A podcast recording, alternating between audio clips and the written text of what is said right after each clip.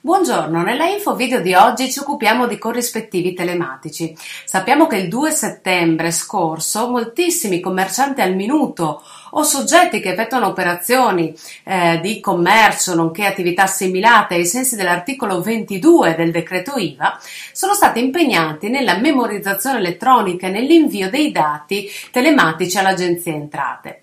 Sappiamo che solamente i soggetti con volume d'affari del 2018 superiore a 400.000 euro hanno avuto questa scadenza anticipata. Dal 1 gennaio del 2020 la restante parte dei soggetti, inclusi forfettari, vedremo, dovranno procedere all'invio telematico anche eh, anch'essi, quindi per tutte le operazioni effettuate a partire da gennaio 2020. La prima cosa da dire è che a regime in realtà il termine di invio dei dati deve avvenire entro 12 giorni dal momento di effettuazione dell'operazione.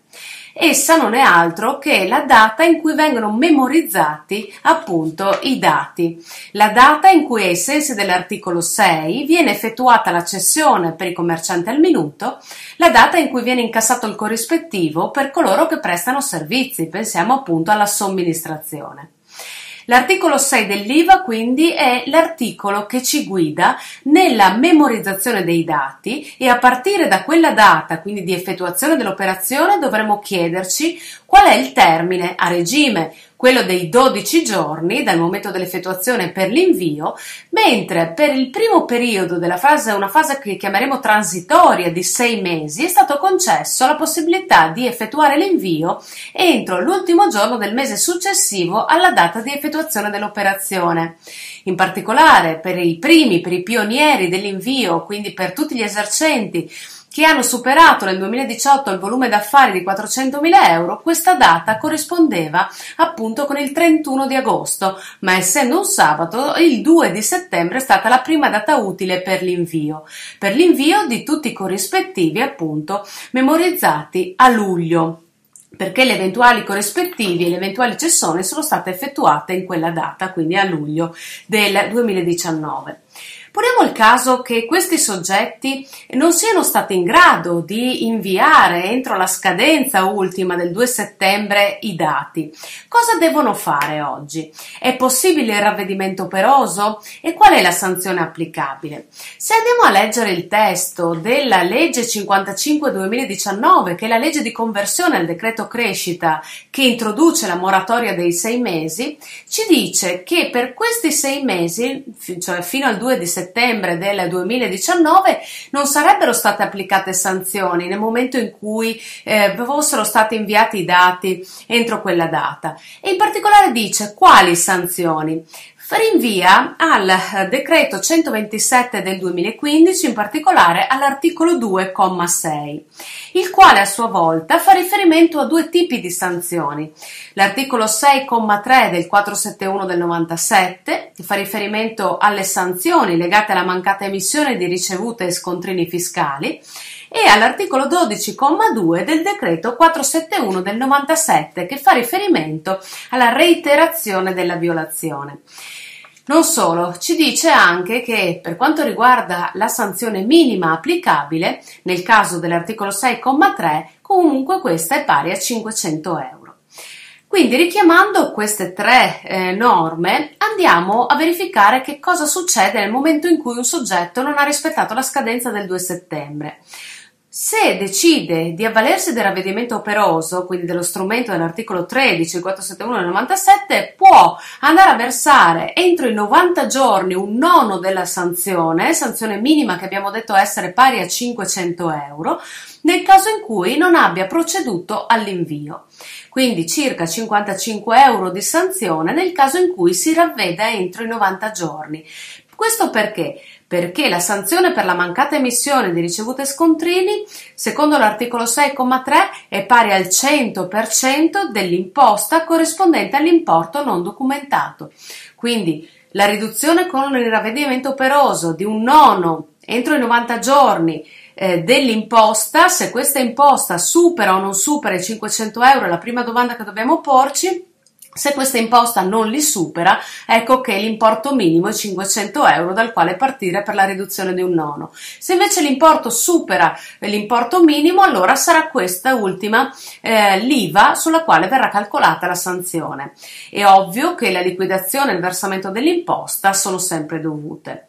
Nel caso in cui questa violazione venga reiterata nel tempo e in particolare nel corso di un quinquennio venga accertato che quattro violazioni diverse, distinte in diversi giorni siano state effettuate, quindi deve essere una verifica fatta direttamente dall'ufficiale, ecco in questo caso addirittura si ehm, va incontro alla sospensione della licenza e dell'autorizzazione da tre giorni a un mese. Nel caso in cui la somma eh, evasa superi i 50.000 euro, si va da un mese a sei mesi. Quindi la prima sanzione base, che è quella del versamento del 100% dell'imposta, più la sanzione del 100% dell'IVA, se, ridotta, se versata nei 90 giorni, ridotta di un nono. È ovvio che i codici tributo sono quelli relativi all'IVA, l'8904, ed è anche ovvio che essendo una prima fase transitoria di applicazione del, eh, di questo nuovo adempimento, probabilmente l'agenzia invierà tutta una serie di lettere di compliance, di appunto collaborazione volontaria da parte del contribuente, come è stato fatto per le vending machine. Nel caso in cui veda che non siano stati inviati dati per tempo, ecco, stimola l'invio e soprattutto eventuale ravvedimento prima di emettere accertamento. Un'ultima questione deve riguardare dal 1 gennaio del 2020 coloro che invieranno quindi i dati. Sappiamo che a prescindere dal volume d'affari, quindi anche inferiore ai 400.000 euro o pari a questo importo, tutti i soggetti saranno tenuti all'invio. Ci si è chiesti se tra i soggetti inclusi o esclusi dall'obbligo vi siano i forfettari o i minimi, i superstiti, i cosiddetti minimi superstiti. Ecco, bene, c'è da dire che per quanto riguarda il regime forfettario, questi, qualora rientrino nei soggetti ai sensi dell'articolo 22 del decreto IVA, quindi commercianti al minuto o soggetti assimilati a essi, non sono tenuti anch'essi dal 1 gennaio 2020 alla memorizzazione e all'invio di questi corrispettivi telematici. È ovvio che lo saranno dal 1 gennaio 2020 perché non possono superare la soglia eh, che vengono imposte dal regime, dalla legge 190 del 14, 65.000 euro, ma se essi procederanno facoltativamente all'emissione della fattura in luogo delle ricevute fiscali, perché sappiamo benissimo che non sono esonerati dall'emissione della fattura fin tanto che non viene richiesta dal cliente, o se decidono in autonomia di emettere fattura, possono tranquillamente farlo. In questo caso, se la emetteranno, non sarà elettronica, sarà cartacea perché godono dell'esonero previsto dal 127.15, articolo 1,3 sesto periodo. Quindi se decideranno di emettere fattura, la faranno cartacea ancora. È ovvio che possono anche emetterla elettronica. Detto questo, quindi, quando dinanzi abbiamo la pubblica amministrazione, quindi abbiamo un cliente eh, del forfettario PA, è ovvio che diventa una fattura PA e quindi una fattura elettronica per obbligo. Nel caso in cui il committente non sia la pubblica amministrazione, ecco che invece spontaneamente potrebbe decidere di emetterla elettronica, ma non è tenuto a farlo. È ovvio che l'esonero in questo caso non è un divieto come per gli operatori sanitari che hanno proprio il divieto di emissione. Detto questo, quindi, ci avviamo verso una fase in cui eh, l'invio sarà obbligatorio per tutti. Eh, I ravvedimenti probabilmente ci salveranno da eventuali omissioni o da mancate informazioni date dai nostri clienti, agli operatori, e eh, quindi che eh, in realtà creeranno delle criticità iniziali. Certo è che lo strumento del ravvedimento operoso ci viene incontro e soprattutto la volontà, la collaborazione volontaria quindi la volontà dell'amministrazione di eh, venire incontro alle difficoltà della fase iniziale saranno sicuramente ben apprezzate. Per quanto riguarda quindi i corrispettivi di luglio del 2019, la scadenza del 2 settembre è espirata, è ovvio che essendo soggetti mensili, i corrispettivi di agosto andranno inviati entro il 30 di settembre 2019. Quando entrerà in vigore eh, per tutti i soggetti dal 1 gennaio 2020 l'obbligo di invio, la prima scadenza di questi nuovi soggetti entranti sarà il 28 febbraio 2020.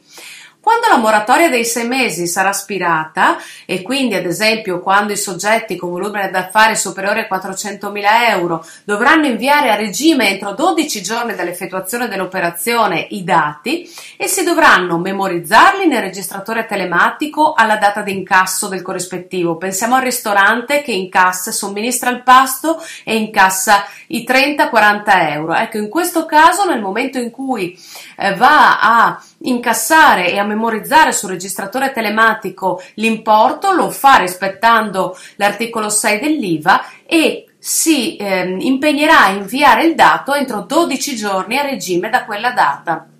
È ovvio che quindi a partire da gennaio del 2020 coloro che superano i 400.000 euro, ad esempio per i pasti somministrati il 1 gennaio 2020, avranno 12 giorni da quella data per poter inviare telematicamente i corrispettivi.